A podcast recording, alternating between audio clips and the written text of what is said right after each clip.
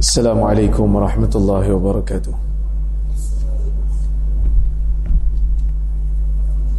الحمد لله. نحمده ونستعينه ونستغفره. ونعوذ بالله من شرور أنفسنا ومن سيئات أعمالنا. من يهده الله فلا مضل له ومن يضلله فلا هادي له. أشهد أن لا إله إلا الله وحده لا شريك له. وأشهد أن محمدا عبده ورسوله. اللهم صل وسلم على محمد وعلى آله وصحبه أجمعين. أما بعد.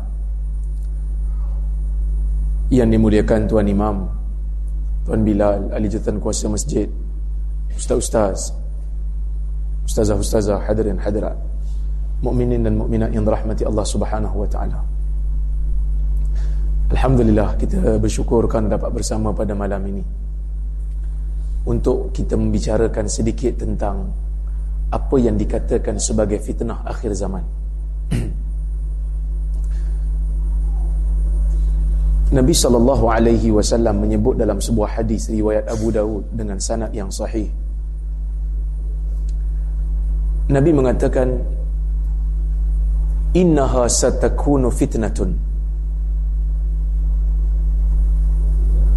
al-muttaji' yakunu al-muttaji' khairan min al-qa'im khairan min al-qa'id khairan min al-jalis wal jalis khairan min al-qa'im wal qa'im khairun khairan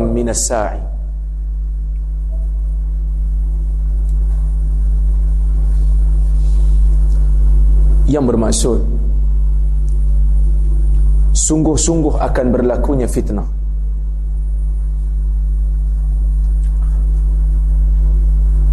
Nabi kata pada kita sungguh-sungguh akan berlakunya akan turun fitnah.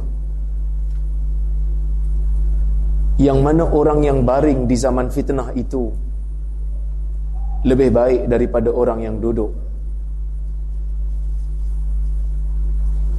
manakala orang yang duduk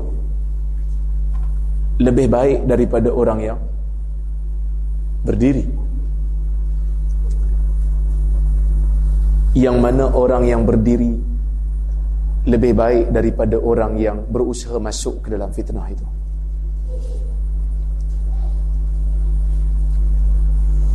Maka Nabi memberikan cadangan. Apabila berlaku fitnah ini Nabi kata man kana lahu ibil falyalhaq bi ibili. Wa man kana lahu ghanam falyalhaq bi ghanami. Wa man kana lahu ard falyalhaq bi ardihi siapa yang ada unta maka pergilah ambil unta dia.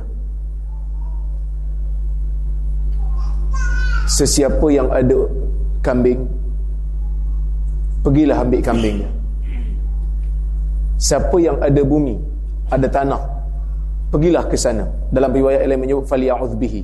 Hendaklah dia berlindung di sana. Ketika berlakunya fitnah. Sahabat tanya kat Nabi bagaimana kalau tak ada semua tu? Satu orang dia tak ada. Dia tak ada unta dia tak ada kambing dia tak ada tanah nak berlindung. Dia nak gimana Nabi kata ya'midu ala sayfih fayaduqu ala haddihi bihajar. Hendaklah dia ambil pedang dia. Dia pusingkan belah tajam tu ke atas dan dia ambil batu dia pecahkan pedang tu dengan dia pecahkan mata pedang tu dengan batu. Ini hadis berkenaan dengan ancaman Nabi. Apabila berlakunya fitnah yang pasti akan muncul dalam kehidupan seorang muslim selepas daripada kewafatan Nabi sallallahu alaihi wasallam. Dan saya pun faham, saya pun hampir pasti tuan-tuan tak faham. Apa maksud ni kan?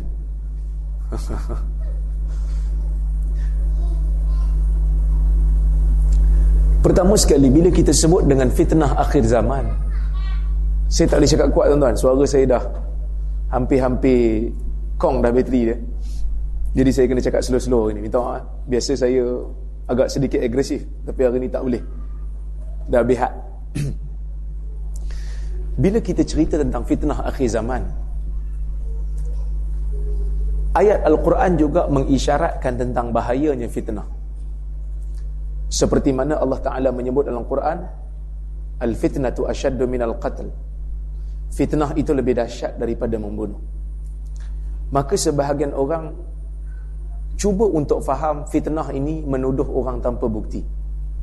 Sebenarnya ia adalah tafsiran yang salah. Di dalam Al-Quran, apabila dikatakan fitnah itu lebih dahsyat daripada membunuh, maksud dia ialah dalam ayat itu sebenarnya bukan bermaksud tuduh orang, tetapi syirik. Yang mana syirik itu lebih dahsyat daripada membunuh. Maka pada ketika itu Allah mengizinkan orang-orang Islam untuk berperang di Masjidil Haram. Perang itu perang itu tak baik. Tetapi apabila dibiarkan tidak tidak berperang, maka akan berlaku syirik. Maka pada ketika itu dibenarkan untuk membuang syirik yang berlaku di Mekah kerana syirik lebih besar daripada membunuh. Baik. Ibn Qayyim dalam kitab dia Zadul Ma'ad memberikan beberapa makna. Bila disebut perkataan fitnah di dalam Al-Quran ataupun hadis di sana terdapat beberapa makna. Tetapi yang kita nak ambil adalah salah satu daripada makna ini iaitu hadis ini. Hadis ini yang mana Nabi kata innaha satakunu fitnatun. Sungguh-sungguh akan berlaku fitnah Fitnah ni apa maksud dia? Fitnah ni adalah bala bencana. Yang mana dia akan berlaku di akhir zaman. Dia akan berlaku sebelum daripada kiamat. Sebab itu hadis tanda kiamat orang panggil hadis fitan. Plural ataupun kata banyak daripada perkataan fitnah. Nabi memberikan ancaman kepada umat dia. Nabi kata sungguh-sungguh akan berlaku fitnah. Sungguh-sungguh akan muncul bencana. Akan turun bala.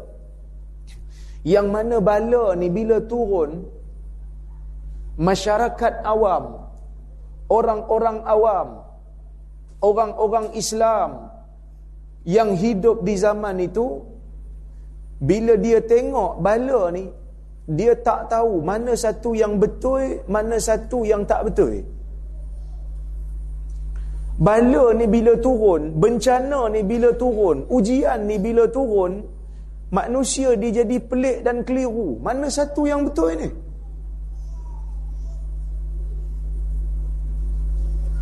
Maka akan berlaku pertarungan di antara beberapa puak.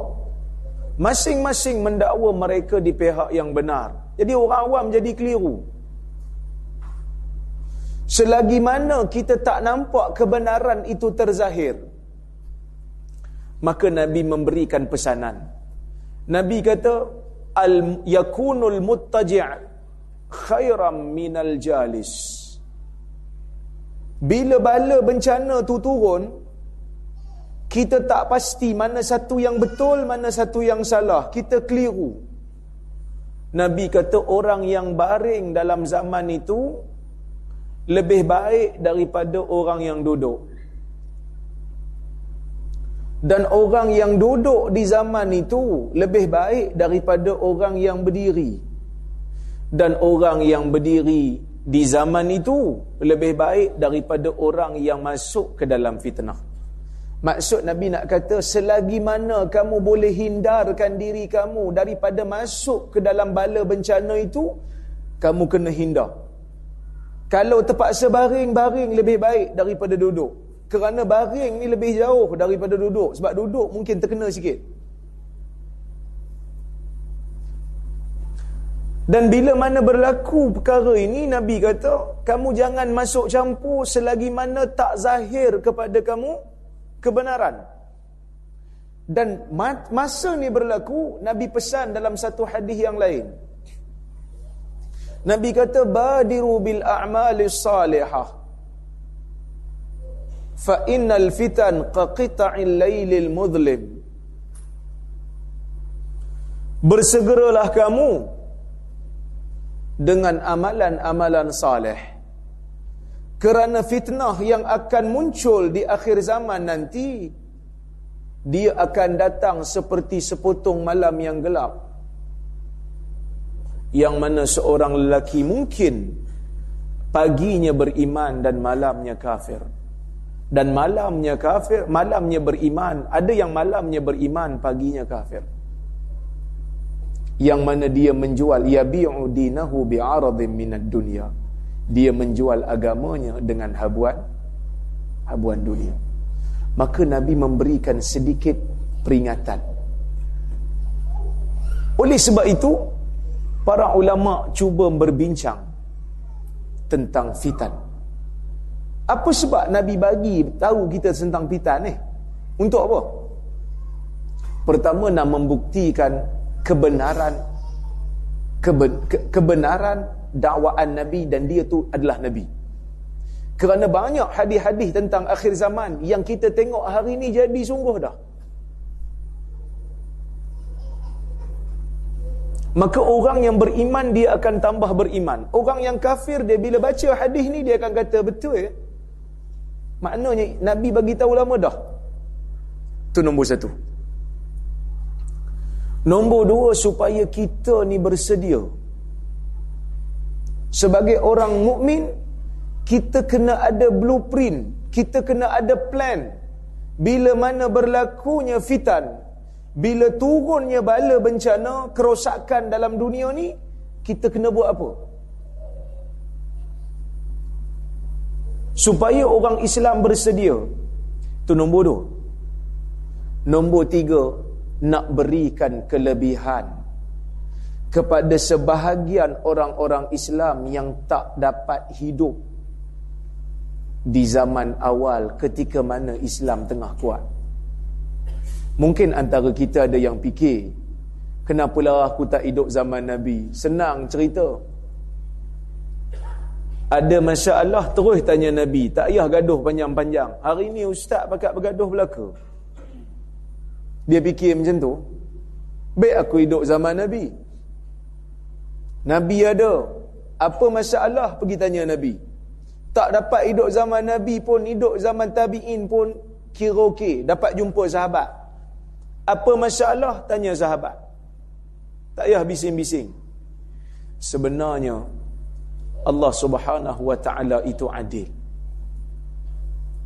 Walaupun kita hidup di zaman ni, tetapi ada kelebihan yang Allah Ta'ala berikan kepada orang yang beriman. Walaupun dia hidup jauh daripada zaman yang terbaik. Yang Nabi sebut dalam hadis khairun nas qarni summa alladhina yalunahum summa alladhina yalunahum. Sebaik-baik manusia di zaman aku di kurun aku. Kemudian kurun yang berikutnya dan kemudian kurun yang berikutnya. Kadang-kadang jauh di sudut hati kita kita teringin juga nak hidup zaman tu nak hidup zaman di mana Islam tengah kuat sunnah tengah kuat. Tapi bila kita baca hadis-hadis tentang fitan ni kita baca hadis-hadis akhir zaman ni adalah beberapa hadis yang menjanjikan kelebihan untuk orang yang hidup di zaman kacau bilau sedang berlaku. Apa antaranya Nabi sebut dalam hadis riwayat Muslim al-ibadatu fil haraj ka hijratin ilai. Ibadah pada zaman kekacauan. Orang tengah serabut dengan maksiat yang berleluasa dengan kejahilan yang berleluasa tiba-tiba dia boleh beribadah. Tiba-tiba dia boleh pegang agama Nabi kata kelebihannya sama seperti orang yang berhijrah kepada aku. Hadis riwayat Muslim. Maka kita dengar tu kita lega lah. Tapi bukan senang nak ibadat zaman tu. Bukan senang nak ibadat zaman kekacauan tu berlaku. Tapi kalau boleh buat, kira dapat pahala seperti mana hijrah. Tapi jangan fikir juga tuan-tuan. Kita rasa kita seronok kalau hidup zaman sahabat. Belum tentu kita camp Nabi. Mungkin kita camp camp Abu Jahal. Mungkin. Maka sebab itu Nabi memberikan ganjaran bagi orang yang boleh beribadah di zaman kekacauan berlaku. Kerana ia bukan satu benda yang mudah untuk dilakukan. Dalam hadis yang lain Nabi menyebut inna inna min waraikum ayyam as-sabr. As-sabru fihinna qabdun ka qabdin atau mithla qabdin 'ala al-jamr. Lil 'amil fihinna mithla ajri 50 rajula. Atau kama qala Rasulullah disahihkan oleh Al-Albani Dia kata Nabi kata Nabi pesan pada sahabat Inna min waraikum. Sesungguhnya di belakang kamu ni Akan datang selepas daripada zaman kamu ni Zaman yang memerlukan kepada kesabaran. Apa itu sabar? Sabar berpegang di atas sunnah. Sabar berpegang dengan kebenaran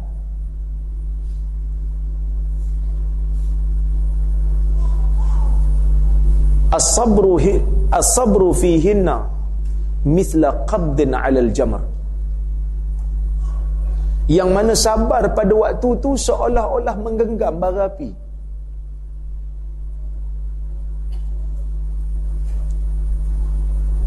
Bagi orang yang beramal pada waktu tu akan dapat pahala seperti mana 50 orang yang beribadat di waktu yang lain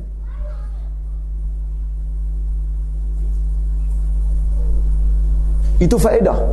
Kelebihan yang Tuhan bagi bagi orang yang sedang berdepan dengan zaman kacau bilau. Zaman hampir hampirnya kiamat. Zaman kerosakan yang mana kita menuju ke arah itu sekarang. Dan faedah yang seterusnya. Bila kita membaca hadis-hadis fitan, bila kita membaca hadis fitnah akhir zaman, Nabi nak mengisyaratkan kerosakan yang berlaku itu ia bukan satu takdir yang bersifat jabari. Dia bukan satu takdir yang bersifat paksaan daripada Allah. Tetapi dia berlaku atas hasil usaha manusia. Manusia yang pilih untuk berada dalam kekacauan. Manusia yang pilih untuk berada di zaman kejahilan.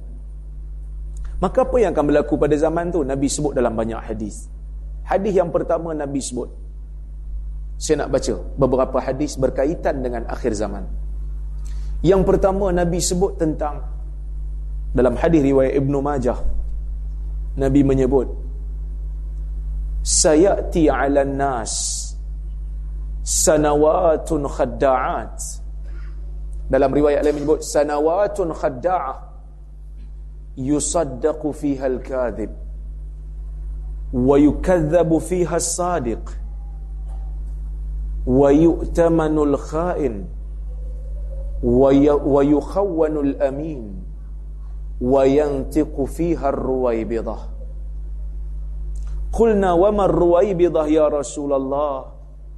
قال الرجل التافه يتكلم في أمر العامة.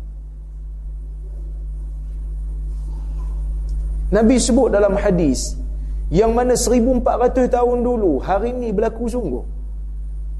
Apa Nabi kata? Akan datang ke atas manusia sanawatun khadda'at beberapa tahun-tahun yang menipu. Bukan tahun tu yang menipu. Tapi tahun itu banyak penipuan kerana orang yang hidup dalam tahun-tahun tu penuh dengan pembohongan. Sehingga nak cari orang yang bercakap benar pun susah.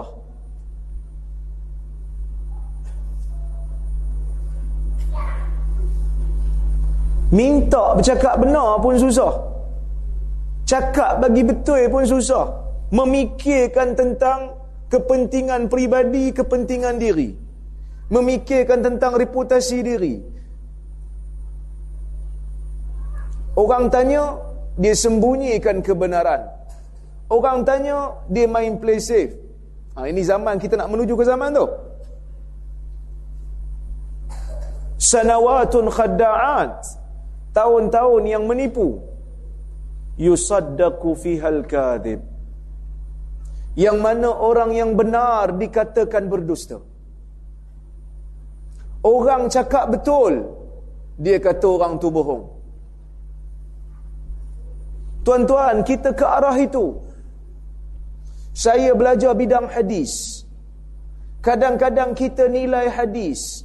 Hadis yang masyhur dalam masyarakat. Tetapi ia dihukum palsu oleh ulama hadis. Tiba-tiba orang kata saya bohong. Jangan percaya dia ni bohong masyarakat. Sampai saya kena keluarkan sijil. Mula-mula dia kata kita tipu masyarakat. Tak ada kelayakan. Kita bagi keluar sijil. Ni sijil saya. Siap baik keputusan bagus sikit. Kau tak segan jangan nak tunjuk. Lepas keluar keputusan dia kata, ini semua bangga diri. Pula dah. Orang tuduh kita. Ha, ni khaluat ke apa ni? Kan? Kita kata, dah saya dah kahwin. Kita pun keluar kad kahwin. Ini semua bangga diri. Ha, tak pening tuan-tuan. Yusaddaqu fihal kadhib. Orang yang bohong dia kata betul. Orang yang bohong dia kata betul. Bawa cerita meripik. Boleh pergi mana-mana. Ceramah bebas. Masuk TV. Tapi cerita karut. Kita cerita betul. Kita bawa sumber. Mengelirukan masyarakat. Kita sedang berhadapan dengan situasi ini. Bukanlah geram tak nak bagi peringatan. Kalau orang tak bagi bercakap, saya pun okey juga. Dapatlah relax sikit. Suara pun dah tak ada ni. Ha? Tapi kita sedih. Pasal apa dihalang bercakap? Pasal apa tak boleh bercakap? Dia kata sebab bohong. Sedangkan kita ambil pandangan kita daripada ulama' muktabar. Maka kita dikatakan sebagai pembohong. Jangan percaya tuan-tuan, ni semua pakat bohong belaka. Ni semua budak-budak muda kan faham sangat bahasa Arab. Kalau betul tak betul kami ni. Panggillah bersama. Kita bincang, kita discuss. Kita diskusi. Nak tengok pemahaman aku tak betul ke? Pemahaman hang yang tak ada asal. Kan kita sama-sama ahli sunnah. Tapi Nabi memberikan ancaman benda ni akan berlaku. Yang mana kadang-kadang kita tak sedar. Kerana kita leka dengan amalan yang kita biasa buat sampai kita tak semak daripada mana asal amalan kita. Sehingga apabila datang satu orang nak bagi betul amalan tu, kita rasa dia bohong. Kita tak teringin pun nak semak betul ke tak? Itu masalah. Maka Nabi sebut dalam hadis ni, akan muncul zaman ni, Zaman orang cakap betul dia kata bohong, orang bohong dia kata betul. Orang yang menyandarkan pandangannya kepada ahli sunnah dikatakan bukan ahli sunnah. Orang yang menyandarkan pandangan dia pada cerita khurafat dan tahyul dikata ahli sunnah sejati. Kita bimbang benda ni bila dibiarkan berterusan, kita sangat-sangat bimbang.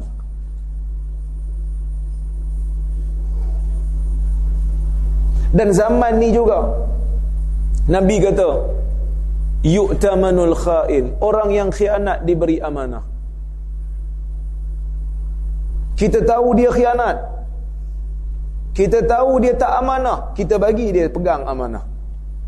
Wa yukhawwanul amin orang yang amanah dikatakan pengkhianat. Bila benda ni berlaku? Bila mana masyarakat tak kenal apa itu amanah, apa itu khianat kerana masyarakat terlalu jauh berada daripada agama. Hiburan yang melalaikan. Tuan tengok hiburan. Setiap generasi ada pentas yang disediakan untuk menyanyi. Daripada kecil sampai ketua bangka ni tuan-tuan pergi ni nak, nak audition dah ni kilauan mas nak pergi audition dah kan? Nak audition dah ni? Kami tak tahu Ustaz. Kami masuk pertandingan apa? Pencetus rumah kan? Manusia berada jauh daripada agama. Maka mereka tak tahu apa itu amanah apa itu khianat. Mereka tak kenal Kadang-kadang orang yang tak layak untuk pegang satu-satu jawatan, terutama jawatan agama, diberikan amanah kepada dia sedangkan dia tak mampu untuk buat. Sedangkan dia tak ada kelayakan untuk buat. Tapi orang bagi. Sebab apa? Sebab dia tak tahu apa itu khianat, apa itu amanah. Wa yantiku fiha ruwaibidah. Dan orang-orang ruwaibidah, golongan ruwaibidah mula bercakap pada waktu itu.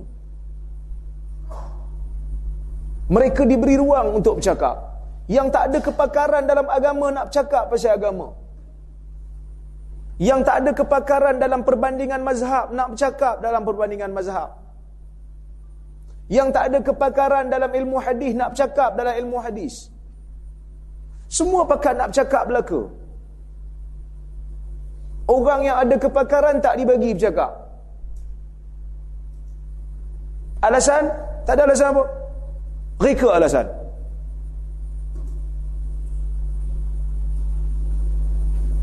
Tuan-tuan, sangat-sangat bahaya. Maka nak golongan sahabat dia tanya, Ruwai bidah tu apa?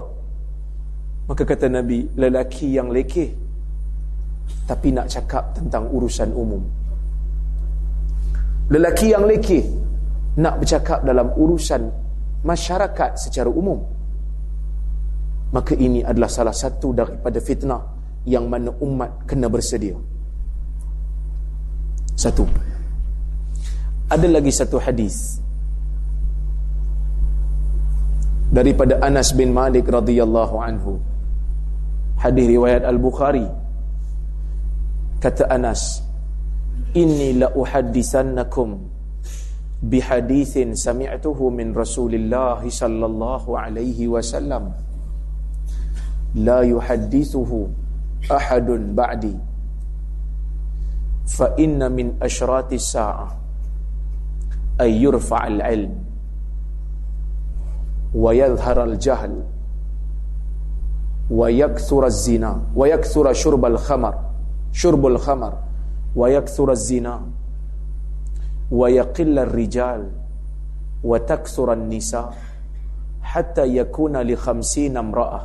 Al-Qayyimul Wahid.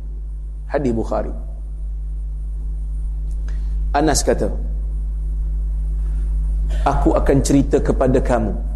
Anas dia mengajar anak murid dia. Dia kata aku akan bercerita kepada kamu Tentang satu hadis Yang aku dengar daripada Nabi Sallallahu Alaihi Wasallam. Yang mana tidak ada orang selepas daripada aku yang akan bercerita kepada kamu kerana semua pakat wafat belaka dah. Kerana Anas ni di antara sahabat yang lewat meninggal. Maka Anas kata, aku akan membaca kepada kamu satu hadis. Yang aku dengar sendiri daripada Nabi. Kalau aku tak bagi tahu kamu hari ini, aku tak tahu siapa lagi yang akan bagi tahu. Kerana semua pakat sahabat dah meninggal dah. Apa hadisnya? Anas kata, sabda Nabi sallallahu alaihi wasallam, "Inna min asyratis sa'ah" di antara tanda-tanda berlakunya kiamat ayyurfa'al ilm. Akan diangkat ilmu. Ilmu yang dimaksudkan ini bukan ilmu dunia tetapi ilmu agama ilmu tentang agama. Yang mana hari ini kadang-kadang orang pandang ilmu agama ni lekeh. Yang mana kadang-kadang orang pandang ilmu agama ni no commercial value. Tidak ada nilai-nilai komersial yang mana kadang-kadang orang pandang ahli agama ni macam jumut. Tak ada nilai. Kan? Betul Ngajar agama nampak macam lekeh sangat. Buat konsert bayar juta-juta. Kan? Mengajar agama ambil gaji lebih kurang berapa ringgit? Menjual agama. Lekeh benar. Nabi sebut dalam hadis yang lain Nabi isyaratkan benda yang sama iaitu ilmu yang diangkat ini adalah ilmu agama Nabi sebut inna Allah la yanzi'ul ilma intiza'an yantazi'uhu minal ibad. Allah Ta'ala tidak angkat ilmu itu daripada hamba. Dengan dia mencabut serta merta daripada dada hamba. Walakin yantazi'uhu biqabdil ulama' tetapi dia akan tarik ilmu tu dengan dia mematikan para ulama.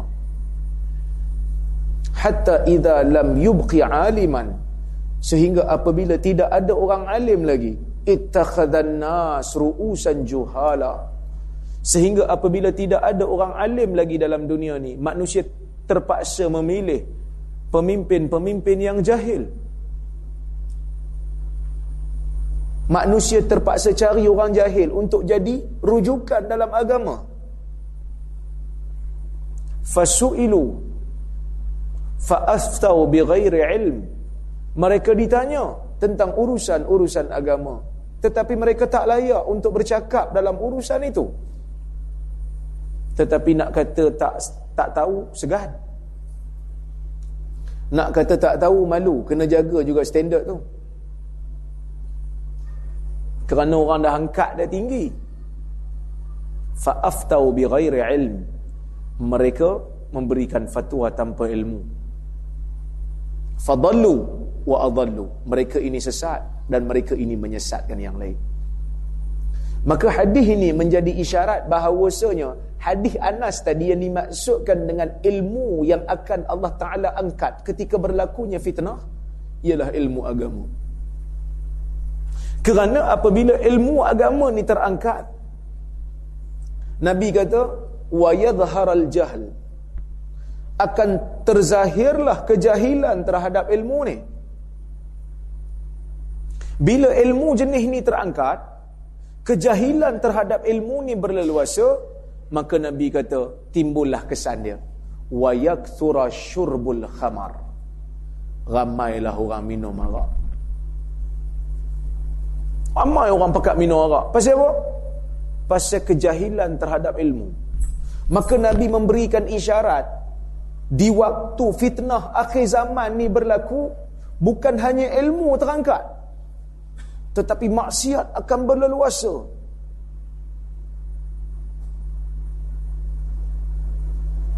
Sehingga orang pandang maksiat tu tak ada apa.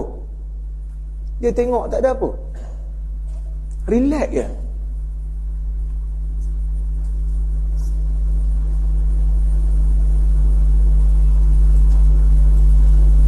Tengok anak muda naik motor Bukan mahram naik motor. Masyarakat kata apa? Itulah biasalah muda kan? Macam itulah apa lagi?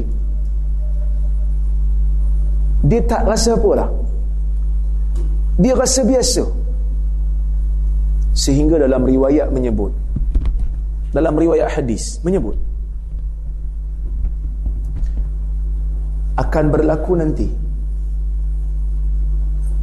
la taqumu as-sa'ah hatta yaquma rajul ila al-mar'ah fayaftarishaha fi at-tariq fayakunu khiyaruhum yawma idhin man yaqul law ra'aytahu wara'a hadha al-ha'id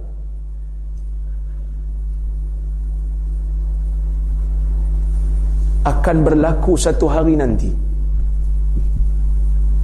akan berlaku satu hari nanti di mana kiamat tidak akan berlaku sehinggalah apabila seorang lelaki berdiri di, di depan seorang perempuan kemudian dia bersetubuh dengan perempuan tu betul-betul tengah jalan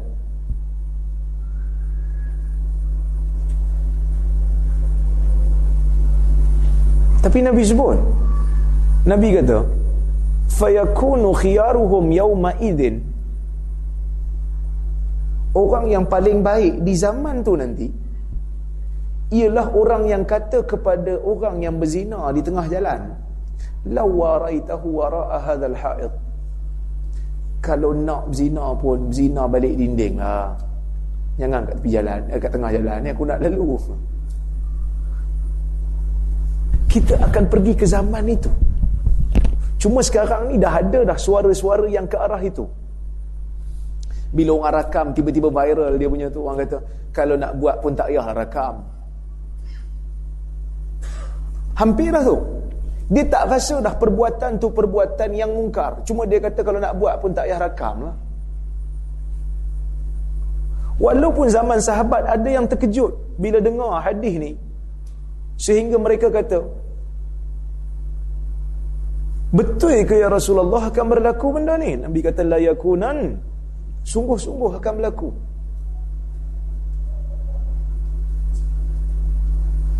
Maka maksiat akan berleluasa.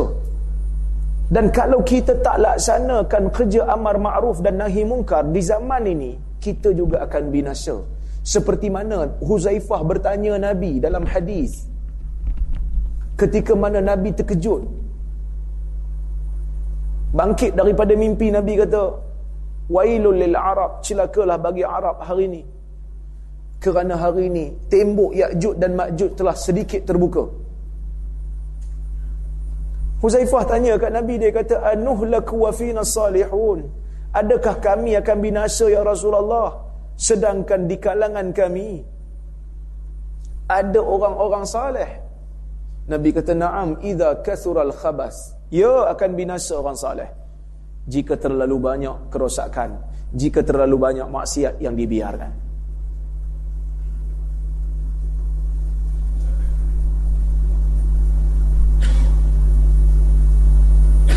Arak akan berluasa Zina akan berluasa. Lelaki akan berkurang Perempuan akan bertambah. Sehingga kan 50 orang perempuan diuruskan oleh seorang lelaki Maka tuan-tuan, dalam suasana fitnah ini, kita kena cari jalan keluar.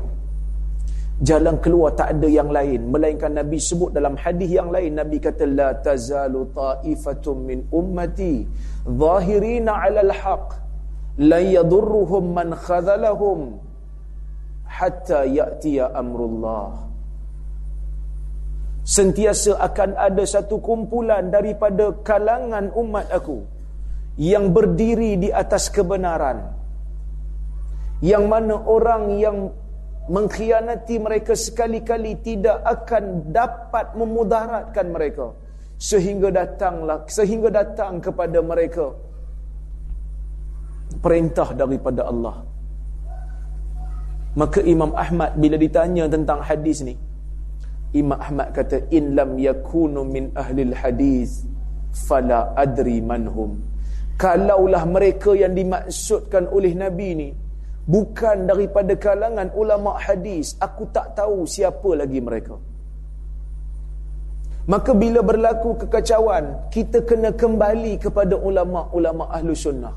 Kita kena kembali kepada ulama-ulama hadis yang memegang yang memegang panji-panji sunnah yang mengajak manusia kembali seperti mana kita kena beragama seperti mana agama yang dibawa oleh Nabi yang asal. Kerana Nabi tinggal kepada kita Quran dan Sunnah. Yang mana Quran tidak diubah. Tetapi nak faham Quran, mesti faham melalui dengan cara Sunnah yang sahih. Nabi pesan kepada kita di akhir zaman ni, bila sebut tentang pendustaan, pendustaan tu bukan hanya pendustaan dalam urusan dunia. Orang bohong ni bukan hanya bohong urusan dunia. Nabi sebut saya kunu fi akhir zaman dajjalun kadzabun ya'tunakum bi ahadith ma sami'tum antum wala aba'ukum fa iyyakum wa iyyahum akan muncul di akhir zaman nanti golongan dajjal golongan pembohong pendusta apa kerja mereka? Ya'tunakum bi ahadith. Mereka akan membawa kepada kamu hadis-hadis. Mereka bawa hadis.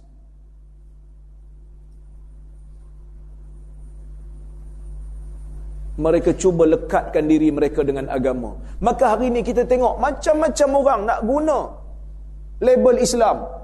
Ada yang Islam liberal. Ada yang Quranis. Anti hadis. Ada Islam apa? Modernis. Macam-macam jenis Islam. Kita kata kita tak mau, tak mau, tak mau. Dan mereka juga bawa hadis. Semalam saya ada sembang dengan seorang sahabat. Dia kata, cerita pasal anti hadis punya golongan. Mereka cuba nak kata Quran tak sebut tentang kewajipan tutup rambut. Sedangkan Al-Quran sebut tentang perkataan khimar. Khimar ni maksud apa? Khimar ni maksud penutup. Tapi bukanlah dia tu anti hadis maksud kawan dia lah kan. Dia kata kawan dia anti hadis kata tudung tak wajib. Tak disebut dalam Quran. Kita pening juga sebab orang Arab zaman dulu dia faham lebih daripada kita eh.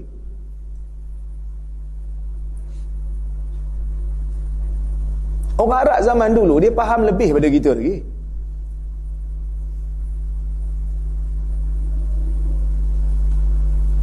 Dan sebelum ayat hijab tu turun, memang orang Arab tak pakai tudung. Betul apa dia turun? kan? Khimar maksudnya menutup, menutup kepala. Sebab itu Arab dipanggil khamar. Kerana dia menutup akal. Maka khimar dia menutup kepala. Bila disebut perkataan jilbab dalam bahasa Arab, tanyalah orang Arab yang pakar bahasa Arab, apa maksud jilbab? Jilbab ialah pakaian yang menutup daripada kepala sehingga ke keseluruhan badan. Itu maksud jilbab. Sebab tu bila Ibn Abbas mentafsirkan ayat illa ma zahara minha, tak boleh perempuan ni menunjukkan uh, pakaian uh, menunjukkan badan dia melainkan apa yang terzahir. Ibn Abbas tafsir dia kata al-wajh wal kaffain.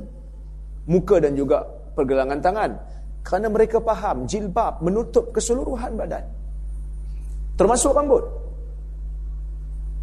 Jadi mereka ini cuba nak melekatkan diri mereka kepada Islam dan kadang-kadang menggunakan dalil daripada Islam. Saya berbahas dengan satu orang anti hadis. Dia guna riwayat kita. Dia guna riwayat ulama ahli sunnah. Dia kata kalau betul hadis boleh pakai, pasal apa Abu Bakar bagi bakar kita hadis? Abu Bakar bakar kita hadis. Dua kali bakar. So kita sebagai ahli sunnah kita kena bersedia. Sebab kita bukan hanya berdepan dengan golongan yang jahil. Tetapi kita berdepan dengan pendusta yang menggunakan nas-nas agama untuk menyesatkan kita. Tuan-tuan, cuba bayangkan hari ini orang-orang biasa, kalau orang awam dia tak baca banyak, dia pun kalah hujah. Cuba bayangkan kalau Dajjal datang nanti.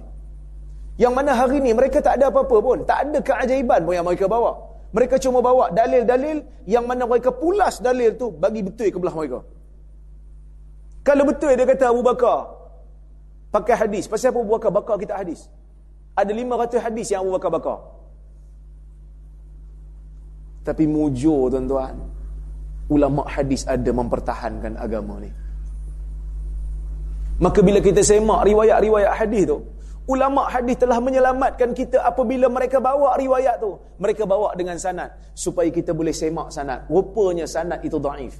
Kisah Abu Bakar tu tak sahih. Kisah Abu Bakar bakar kita hadis tu tak sahih.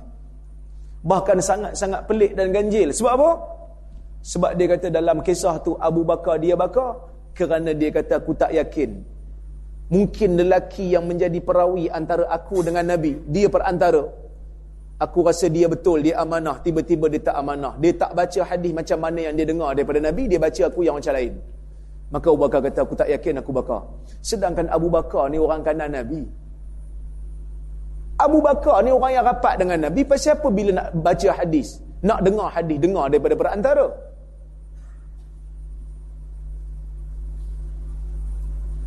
Sebab itu Nabi sebut, mereka akan bawa hadis-hadis ini ancaman besar kepada ahli sunnah. Maka sebab itu kita kena berhenti gaduh sama kita ni.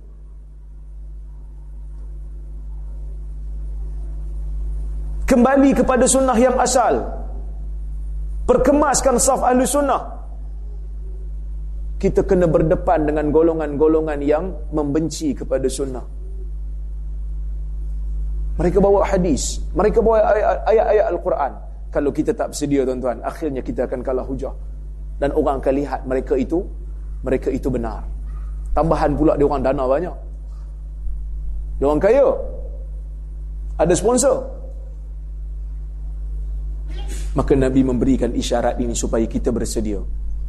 Sebab tu Nabi kata gigit sunnah itu dengan geraham. Berpeganglah kamu dengan ahli hadis seperti mana yang disebut oleh Imam Syafi'i alaikum bi ashabil hadis fa innahum aktsarun nasi sawaba. Kamu kena berpegang dengan ulama hadis. Imam Syafi'i juga ulama hadis. Pegang dengan ulama hadis kerana mereka lah orang yang paling hampir dengan kebenaran. Tahu sumber dalam agama. Kita bukan suruh orang awam beristihad tak. Paling tidak tahu sumber. Tahu rujukan Bukan marah bila orang tanya mana sumber. Bila dia tanya mana sumber, maknanya dia ambil berat tentang agama. Bak makan pun orang tanya, beli mana ni? Takkan bak agama orang tak boleh tanya daripada mana? Dan Nabi pesan, Nabi kata mereka membaca hadis yang kamu dan ayah kamu tak pernah dengar. Jaga-jaga kamu dan jaga-jaga mereka. Baik tuan? Saya tak larat nak lama. Suara habis. Dah isyak belum? Saya buka soal jawab kalau ada. Dalam 15 minit. Komentar, kritikan, silakan.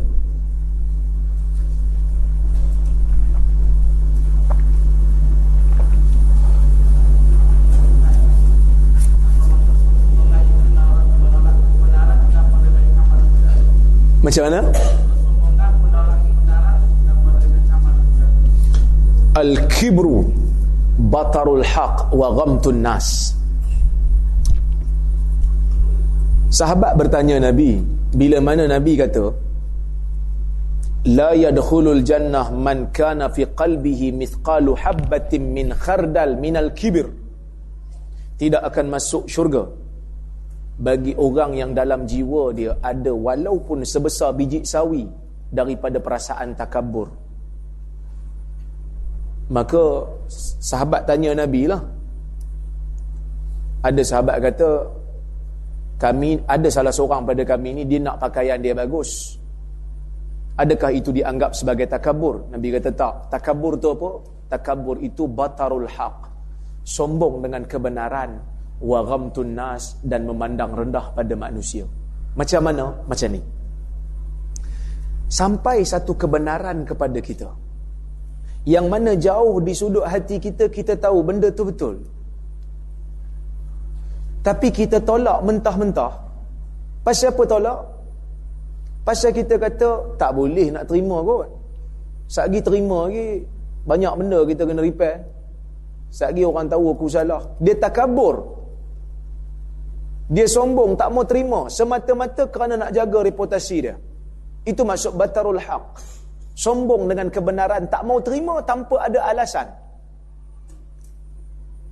Dia tak ada alasan mau nak tolak. Benda tu dia tahu betul. Tapi dia tak ada alasan nak tolak dia tolak juga.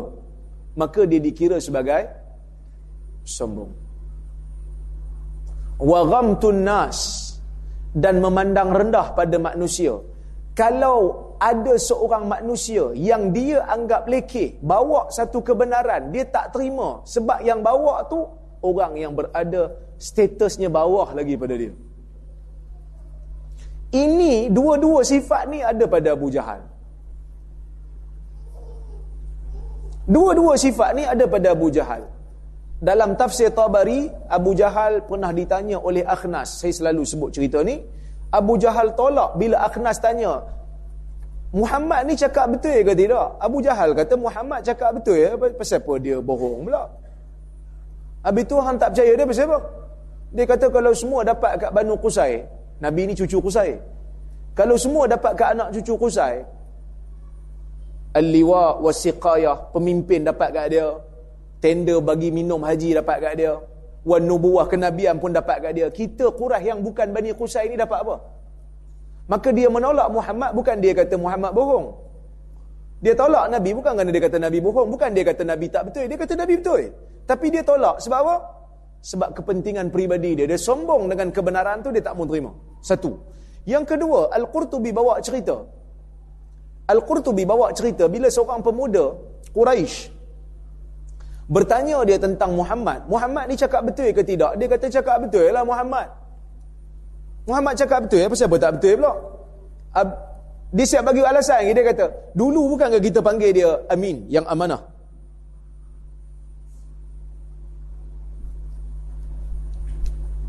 Yang amanah, kan? Takkan bila dia dah besar kita nak panggil dia pendusta pula? Ini Abu Jahal punya kes. Jadi orang muda ni tanya pula, "Fama mana'aka an tu'mina bihi wa tusaddiqahu?" Kalau macam tu apa yang menghalang kau daripada beriman dengan dia dan dan kata dia bercakap benar? Dia kata tahaddatsat anni banatu Quraisy. Satu hari adalah perempuan-perempuan awet-awet Quraisy ni bercakap. Awet Quraisy bercakap. Dia kata ini taba'tuhu illa min ajli kasrah. Dia kata sagi aku akan ikut Muhammad sebab aku kalah aku tak kuat sehingga aku terpaksa ikut Muhammad fa wallahi mattaba'tuhu abada. Demi Allah aku tak akan ikut Muhammad. Pasal apa? Pasal dia lekeh pada aku. Dia muda lagi pada aku. Dan tuan-tuan benda ni yang menyebabkan kekufuran berlaku dalam masyarakat masyarakat nabi-nabi dulu ni sebab ni eh? tengok Nabi Ibrahim. Apa masyarakat dia kata? Fata yuqalu lahu Ibrahim. Ni siapa budak yang dakwah ni? Adalah budak muda nama Ibrahim. Kan? Tuan-tuan jangan ada ikut lah budak-budak muda ni. Macam tu. Boleh kan? Hal hunaka ahadith yatakallam an sab'i marrat yaf'alu al-umrah fi baitillah yusawi al-hajj غير شهر رمضان هذا مشهور عند الأستاذ أو الجماعة في الماليزية جزاك الله خير tidak sahih tuan faham tujuh kali buat umrah sama pahala macam sekali haji. Tak betul, tak sahih.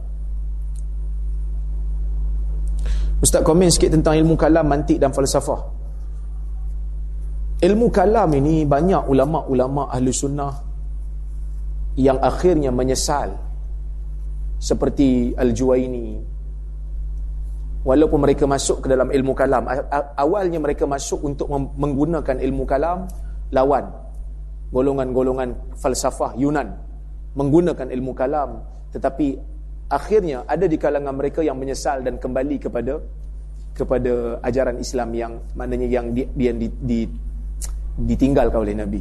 Tapi adakah ilmu kalam ini satu benda yang yang tak boleh belajar? Kita kata kalau kita gunakan ilmu kalam untuk berhujah dengan golongan falsafah yang sesat boleh kerana Ibn Taymiyah juga pakar dalam bab falsafah pakar dalam bab kalam tapi untuk orang yang biasa-biasa, dia saja belajar nak ambil manfaat, saya rasa baik kita pergi belajar Quran dan Sunnah. Lah. Sekali pening. Dia kalau dia nak gunakan ilmu kalam untuk pergi berdebat dengan geng-geng Aristotle, okey. Ha. Macam mana Ibn Taymiyah buat? Macam mana Imam Ghazali buat? Ha?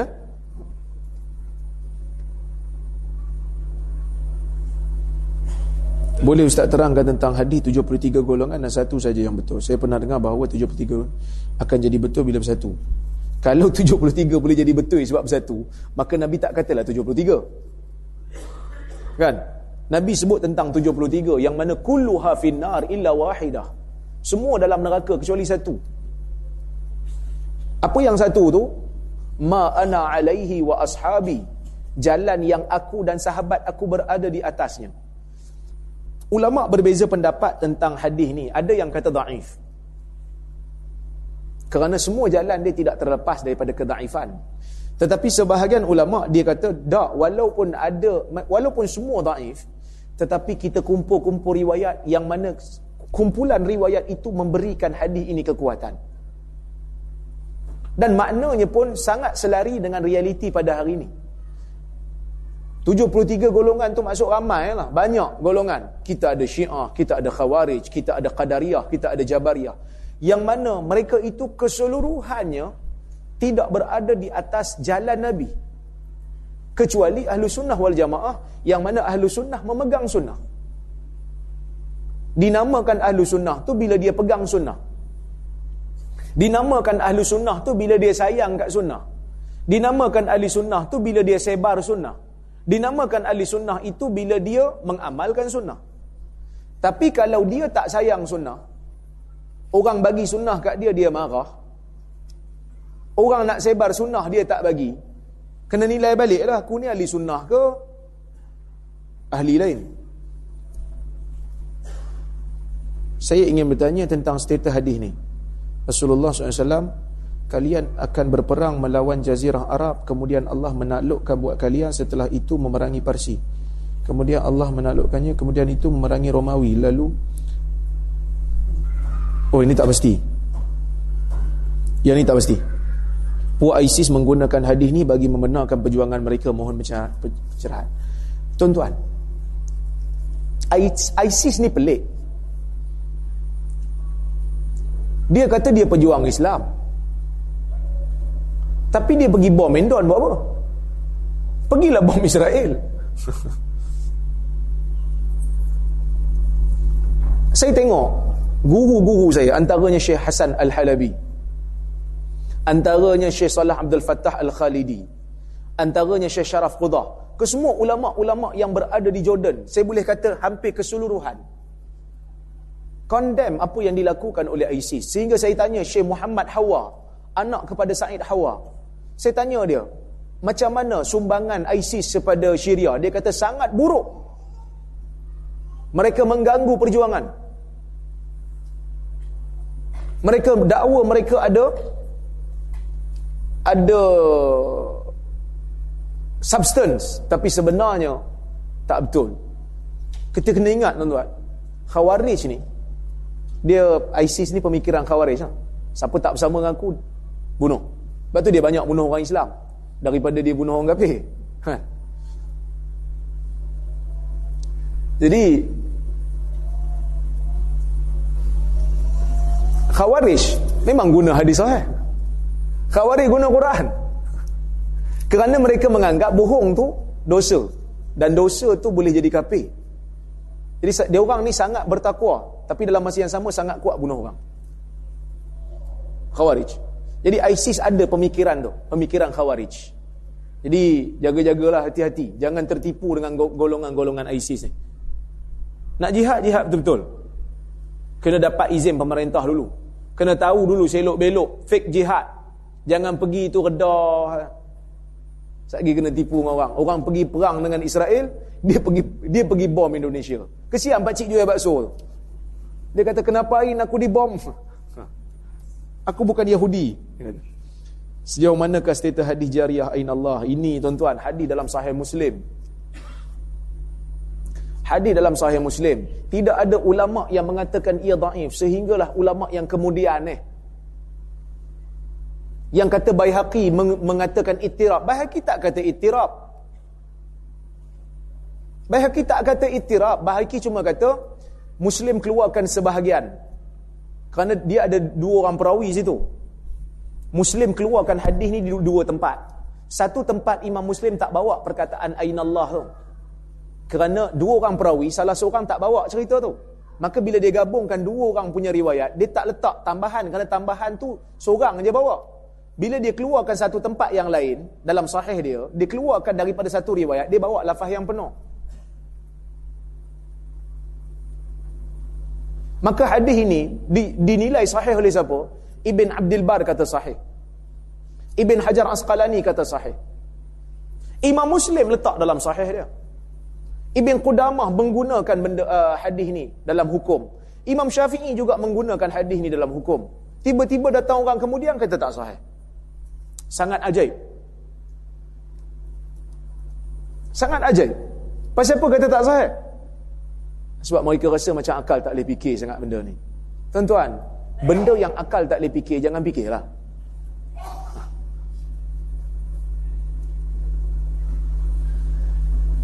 Hmm? Ada orang kata memang datang dari Bukhari. Tak, dia bukan dalam Bukhari, dia dalam Muslim. Tapi tak semua Bukhari simpan yang sahih, ada juga Bukhari simpan yang dhaif. Tak, bukanlah Bukhari di dalam sahih Muslim. Dan hadis itu sahih. Eh, tidak menjadi masalah. Hari ini Malaysia ramai pendakwah. Ada dengan wasilah politik, ada dengan wasilah LA Academy, ada yang dengan wasilah Habib-Habib. Siapakah rujukan yang lebih mursyid dalam negara? Tuan-tuan, Nabi memberikan kita satu alat untuk kita tahu. Kebenaran itu bukan dihitung dengan siapa yang bawa. Kebenaran itu dihitung dengan hujah. Saya sebut hari ini, saya, tuan-tuan jangan tengok saya ahli akademik. Tapi tuan-tuan tengok hujah saya. Kerana banyak juga ahli akademik yang merapu. Pun ada. Saya tak nafi. Kadang-kadang saya pun merapu juga. Ha. tapi tengok hujah saya. Saya bawa hadis tadi. Saya sebut siapa yang riwayat. Saya sebut sanad dia. Tonton cari. Balik nanti tonton tanya ustaz lain. Yang ada kelayakan dalam bidang hadis. Tanya betul ke tak apa yang ustaz ni sebut kita dah cukup matang untuk membuat penilaian. Kita tengok orang main badminton. Kita tak pandai main pun tapi bila kita tengok orang main badminton kita kata yang ni kalah. Orang tak kata kat kita hang hebat sangat kan main badminton. Sampai anak komen-komen ni tak lah tapi aku tengok aku banding dua orang ni main aku rasa yang ni menang. Sebab dia punya dia punya skill tu bagus ke betul bukan kita pandai main pun. Orang suruh kita main badminton tercungap-cungap. Menerap terus. Kita tak pandai tapi bila kita tengok dua orang main kita tahu yang ni power lagi. Skill dia hebat lagi. Macam tu jugalah ustaz-ustaz ni. Tuan-tuan bukan ustaz kerana mungkin bukan ustaz. Bukan semua orang jadi ustaz kan? Mungkin tuan-tuan bukan ustaz. Tapi tuan-tuan dengar seorang ustaz bercakap dengan seorang lagi ustaz bercakap. Tuan-tuan boleh nilai mana satu lebih pakar. Walaupun tuan-tuan tak pakar satu orang ustaz datang maki hamun satu orang ustaz datang baca hadis takkan tak boleh nilai lagi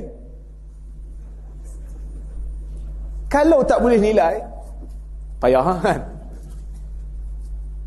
Satu orang baca ayat Quran dan dalil-dalil dengan pandangan ulama. Satu orang datang punya marah. Semua keluar, mangkuk ayun, sesat, barat, semua ada. Bebal kan? Tuan-tuan boleh nilai. Jiwa yang ada iman, dia takkan boleh duduk dalam majlis yang maki hamun orang. Ada satu surau dekat KL. Saya cerita kawan saya ada pengalaman sikit. Dekat KL ada satu surau.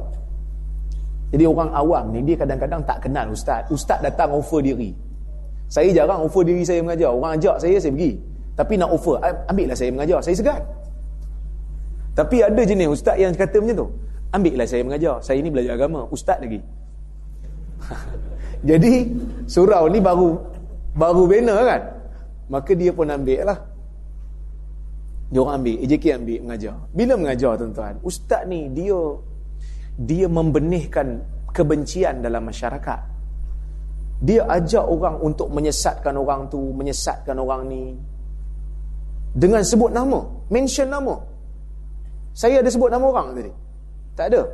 Kita cuma bagi peringatan secara umum, ambil sebagai iktibar. Tapi saya tak pernah ajar tuan-tuan, jumpa orang ni kata dia sesat, jumpa orang ni kata dia kafir. Kita tak pernah ajar. Tapi ustaz ni dia mengajar, dia maki hamun orang, bukan setakat suruh kapir kan. Kadang-kadang dia kata bodoh macam lembu, bodoh macam monyet, bodoh macam kera. Jadi lama-lama, kawan saya ni dilantik jadi AJK surau tu. Tapi oleh kerana dia orang baru kat situ, kawasan tu pun kawasan baru, surau pun baru naik, kat KL, dia tak berani ya, dia tak berani nak cakap, dia relax tu. Tunggu, tengok berapa lama AJK boleh tahan. Dalam satu mesyuarat, ustaz tu kira mengajar lama juga kat situ. Tapi dalam satu mesyuarat, seorang AJK dia, dia buka mulut. Dia kata, saya ingat ustaz yang mengajar ni, saya ingat kita kena tukar yang lain pun. Sebab tengok dia maki hamun. Kawan saya buka mulut. Dia kata sebenarnya dah lama saya nak cakap. Dia kata sebab saya pun duduk dalam majlis dia. Saya jadi keliru. Bila duduk dalam majlis dia Saya jadi keliru. Ni ceramah agama ke kerama, eh, apa, Ni ceramah agama ke ceramah zoo? Sebab semua binatang dalam zoo disebut.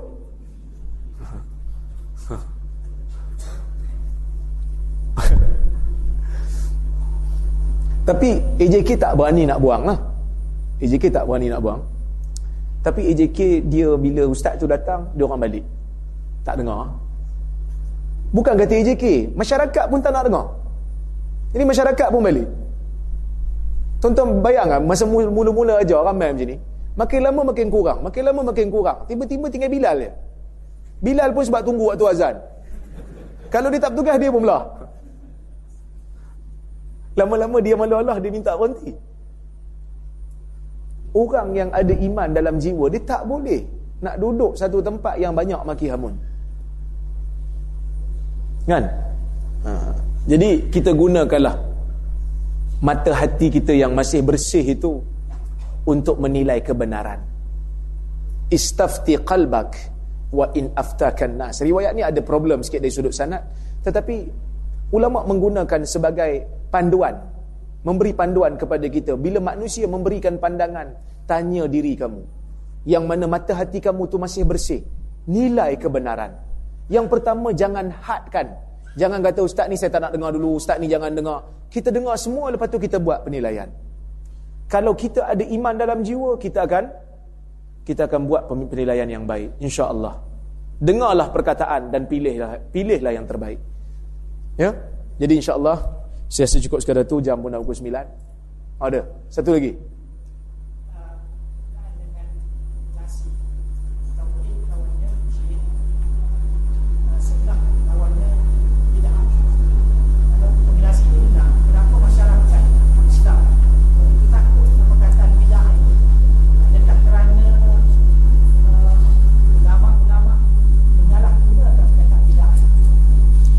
Baik. Tauhid lawannya syirik. Orang tak takut.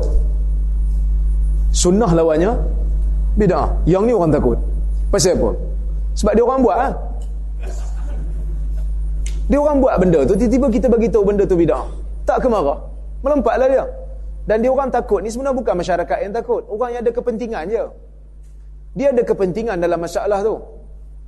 Ataupun dia pernah buat benda tu dan dia tak tahu pun benda tu bid'ah. Dan sikap sebahagian kita kadang-kadang bila datang satu kebenaran dia tak nak tarik balik sebab dia malu. Orang panggil dia ustaz apa lama dah dalam kampung. Dia duk buat benda tu lama dah. Tiba-tiba datang seorang ustaz muda bagi tahu, Al-Imam Syafi'i mengatakan benda ini bidah. Tak mampu dah. Nak tarik balik malu. Ini yang berlaku sebenarnya. Bukan takut sangat dah. Kalau betul dia ikhlas, dia tarik balik. Sebab tu hari ni ada usaha yang tak bagi orang tahu sumber asal. Jangan tanya dalil. Dalil hanya untuk orang alim. Sedangkan Nabi kata apa?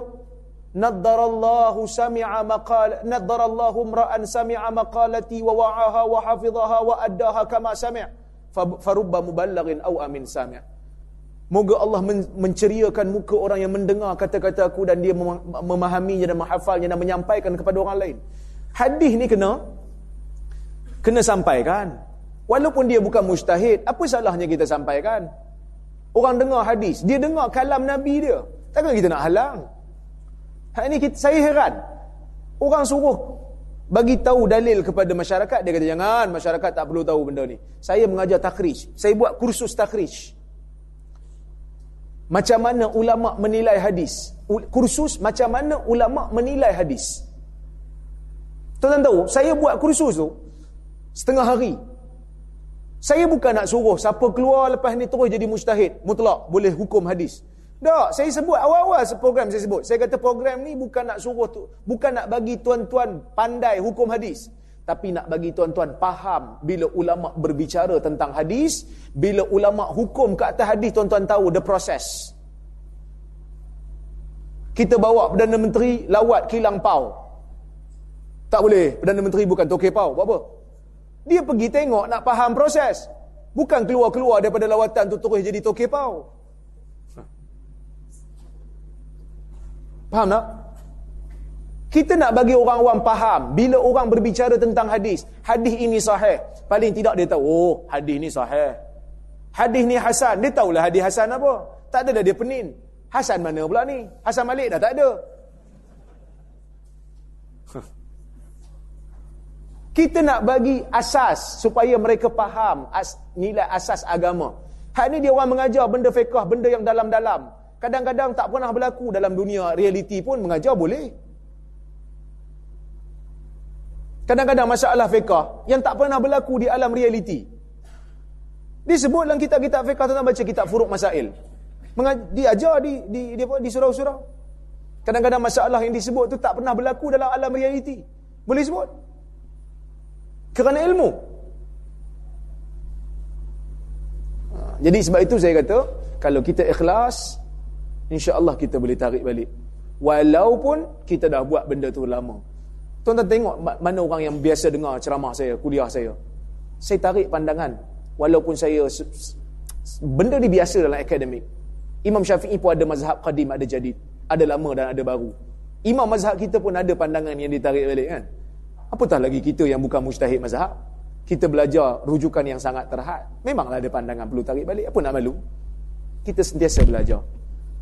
Jadi tuan-tuan, insya-Allah mudah-mudahan keikhlasan itu menjadi panduan kita dan itulah perkara yang kita cari keikhlasan dalam beragama. Mudah-mudahan kita menjadi mukmin yang baik yang akan membawa bekalan amal baik kita bertemu dengan Allah nanti insyaallah. Terima kasih atas jemputan. Saya minta maaf kalau saya terkasar bahasa tersilap kata. Aku qauli hadza wa astaghfirullahal azim li wa lakum. Wassalamu alaikum warahmatullahi wabarakatuh